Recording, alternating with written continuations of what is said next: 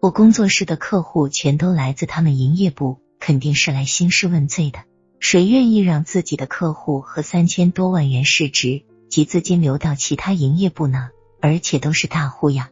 因此抱着要挨打的准备，我对他俩说：“你们等等，我去换件衣服。”目的是想报警，但经理却笑着说：“我把他们想象的太坏了，他们来不过是谈谈。”我说：“有事就在家谈吧，天晚了我不出去。”经理说也行，简单讲是他们来求我了。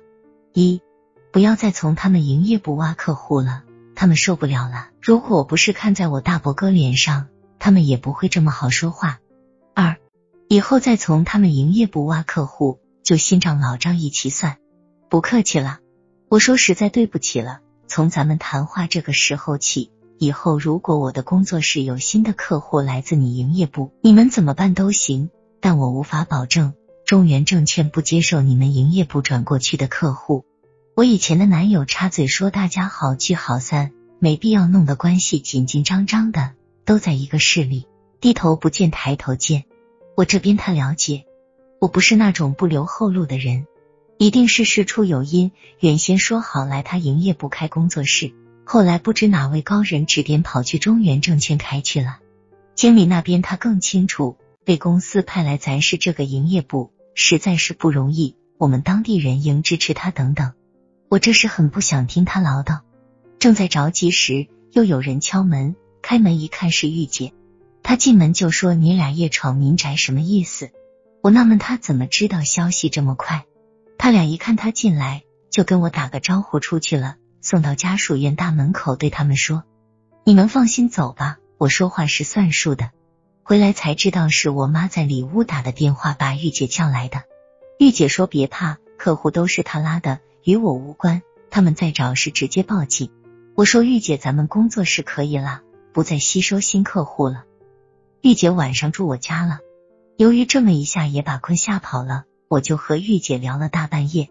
三月十四日来到工作室，见红妹先到了，我对她说：“期货的事白天先别管。”你抄一下股票六零零零五四零零零四三零零零零六幺零这三月份以来的十几天数字，帮我计算一下他们的差值率。说着，我把差值率公式递给他，让他忙乎去了。我是在做让客户买股的准备。从时间周期看，月底应介入这三只股票，持股时间不能超过一个月。我让玉姐看门，我只身去那家证券营业部了。对我的突然造访，经理感到吃惊。我们谈了一个上午，中午我又请他和他的三个部门经理吃田鸡大餐。总之是把双方矛盾化解开了。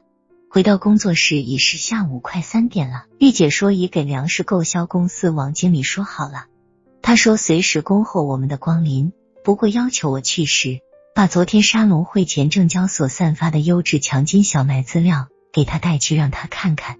三月十四日，天骄报收于一万五千五百三十五元每吨，我的浮盈已达到了十点一万元，正好达到投入保证金的同等金额。老板那边他仍然表现较好，又让我赔了一百多元钱。三月十五日上午九点半以后，我和玉姐来到市粮食购销公司王经理家，王经理在家热情接待了我们。我把证交所散发的强麦资料递给他。他看了一二十分钟后，就同我们聊了起来。他首先问我对即将上市的强麦如何看法，我简单讲了我听到的议论和个人弄不懂的问题。王经理接着说出了他个人的看法，他认为如果单纯从粮食现货价来看，如果真是为粮食流通体制改革服务和体现价值发现功能的话，一千四百元每吨开盘应属正常。但现硬麦期价都运行在一千五百元每吨以下，强麦估计证交所首日定价不会太低。但毕竟强麦也是麦，肯定变不成金融期货。若定价太高，则封杀上行空间。所以他分析可能在一千五百元每吨以上，不会突破一千七百元每吨。对于强麦怎样运行问题，既然证交所汤总都把话说到这种份上了，那肯定是上涨。既然敢如此讲。大概也准备了做市商或者现货商来做空，不然单边是没成交，那证交所成个啥样啊？接着他对我讲，美麦期货从去年下半年开始的一波涨势，今年已经结束，如果把这一波涨势的顶价换算成人民币计算的话，是大约一千四百五十元每吨。根据以往历史，美麦期货的顶往往是正麦期货的底的规律。以这一波美麦期货的波幅作为正麦期货的波幅计算，郑州强麦的运行范围可能在一千四百五十元每吨到一千八百五十元每吨之间。根据多方的炒作理由，加上不理智因素，最高也可能达不到一千九百五十元每吨。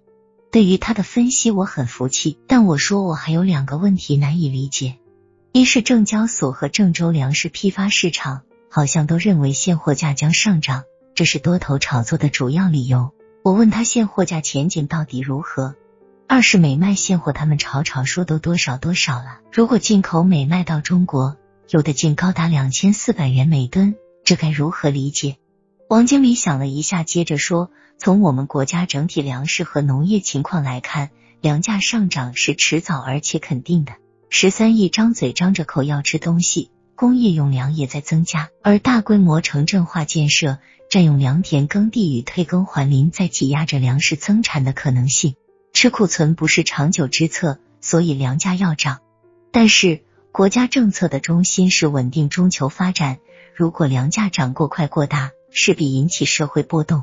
民以食为天呀，粮食安全可以说是政府既定方针。在稳定压倒一切这个大前提下，粮价又不可能过快过大的上涨。